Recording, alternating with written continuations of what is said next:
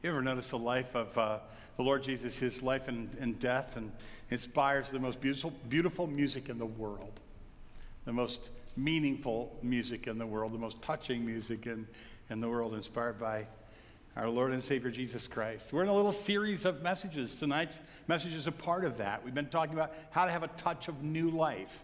And on Palm Sunday, we said the first step in that was to honestly and humbly confess a need. It shouldn't be that hard, but sometimes it is. One of the, the first step in having a touch of new life, having a breath of springtime in your soul, is to honestly confess a need. So now I want to tell you this second, second thing. It, listen to John in chapter 12.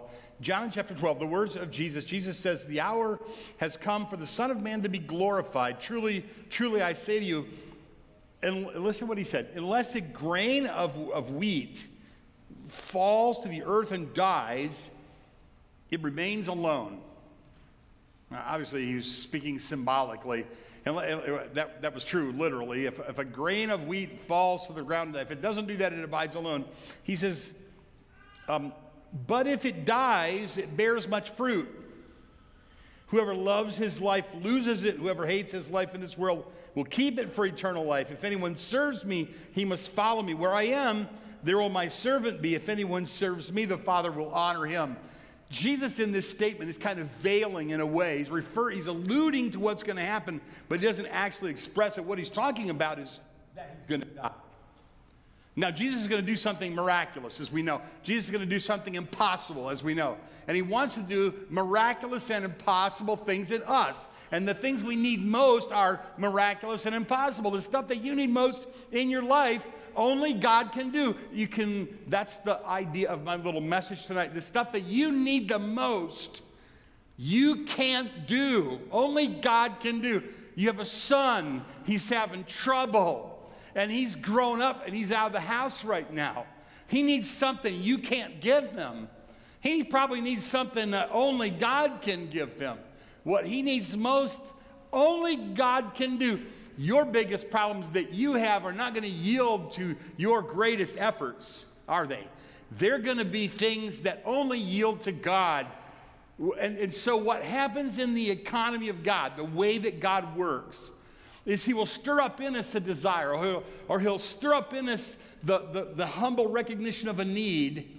And then our natural thing is going to be okay, I see this need, and I'm going to try really hard not to say this anymore, not to do this anymore, to do this instead of doing that, uh, or to affect this or that. But if that's what we're thinking, then what has to happen is God will take us through a series of events that will prove to us that what we n- most need, only He can do. He may give you a vision for something really good, like He did with Abraham in Genesis 12. He's going to make of you a, a great nation, and then they couldn't have babies. How can He make us a great nation when we're old and where my wife is barren? And yet, one of the great stories of the faith is how God raised up a nation from Abraham. And this is the way God works. He, he, he stirs up within us a, a holy desire, and then our natural tendency is to say, okay, we're going to buck up and get that done. Get some education, get some money, get some friends, be enthusiastic. we're going to get this thing done. And then we'll run into this problem, we'll run into that problem, and we'll run into this reversal, and we'll run into that reversal, and we'll have this heartache and that heartache until we one day find ourselves in the dark night of the soul going, God, what, what has to happen here? And he whispers, You have to die, bury your life like I did, and let me raise it to life again. You have to take your vision and put it in the ground, let it die. This is what it might look like for a dad. You know, I'm going to raise a family for God. I'm going to raise up sons that love the Lord, daughters that love the Lord. We're going to have a happy, kind of like Walton's Mountain, we're going to have a happy home. But like it's not that way. And you come home from work again, the bikes are in the driveway again, six, eight bikes in the driveway. You're like, didn't I tell them that I don't want the bikes in the driveway when I get home? When the man gets home, the driveway needs to be empty of bikes. But somebody didn't get the memo on that. So you get out and get the bikes, not once, not twice, but every night You, you, you're burying the seed of your life. You, you could have taken that money and you could have bought this gizmo or that doodad, but you have braces or soccer shoes to buy or school tuition or a dress for the prom.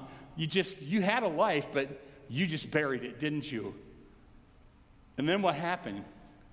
Well, if you put away enough bikes and buy enough prom dresses and fund enough college and soccer shoes, you'll wake up one day and you'll think, I'm the happiest man on earth.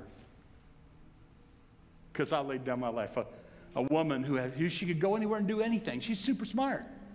She could be anything she wants to be, do anything she wants to do. She can make a lot of money. She could. Wouldn't be anything wrong with it. She decides, I think I'm going to help to propagate the human race. Maybe I'll just have some babies and nurture them, and that will going to set my career back, but I'll, I'm going to do that anyway. And so maybe she has a career, maybe she doesn't, but she certainly pours her whole self into that family and lays down her life. She buries the seed of her life like, like she dies. These, and, then, and then one day, you know, it's Easter and the kids are all coming home, and she looks around the table and she says, What I did was worth it. She, she gave up her life. She has a life. These are, these are probably inadequate illustrations, but what Jesus did, he said, They said, you know, Jesus, stand up, pull your shoulders back, lead us in victory against the Roman oppression, put the Romans down, set us free. Jesus said, No, I'm going to die on a Roman cross. And he did. And some of them didn't understand that. But that's what he was trying to say when he said, Truly I say to you, unless a grain of wheat falls to the ground and to the earth and dies, it remains alone. But if it dies, it bears fruit, much fruit. And whoever loves his life loses it. You have your own idea about what, and you, if you, if you cherish that, your own godless idea, if you will, is what he's saying, your own human effort only idea, you lose your life. But when you lay down your life, when you say, okay, God, I trust you for what you said, that, in other words, a part of us having a very important part of us experiencing a touch from God or a new touch from God is always a crucifixion. It's always uh, this thing has to, I have to recognize that this is humanly impossible. What we need most is humanly impossible. Only God can do it. This is the second thing we need to come to if we want a touch of new life. There will be more. We'll talk more about this. You know there were many attempts on the life of Jesus? You, if you study the Gospels, there was the attempt in his hometown. They were going to toss him off the pinnacle. And he escaped. There was a plot in the temple. It's re- recorded in John 8. Can you imagine in the temple? They're in the temple and they're plotting to stone the Son of God. To stone him in the temple.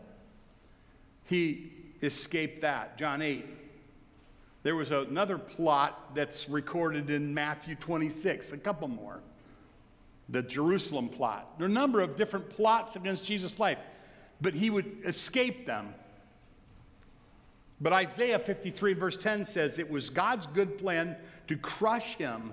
And a little bit later in Isaiah 53:10, it says early in Isaiah 53:10, it was God's good plan to crush him. That's how they put it in the, the New Living Translation. God's good plan was to to see him crucified, was to crush him. A little bit later in the same verse, it says, and it was